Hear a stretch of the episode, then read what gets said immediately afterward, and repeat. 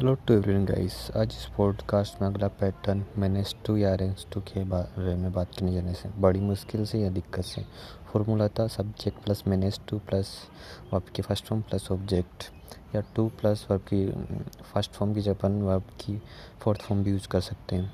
किसी भी कार्य एक्सप्लेनेशन किसी भी कार्य करने में आने वाली समस्या को बताता है। यानी कार्य हो गया, लेकिन उसकी स्किल को बताने के लिए अरेंज टू और मैनेज टू का उपयोग किया जाता है। एग्ज़ाम्पल आजकल बड़ी मुश्किल से सुबह उठ पाता हूँ। I manage to get up early morning nowadays thanks to thanks to listen my podcast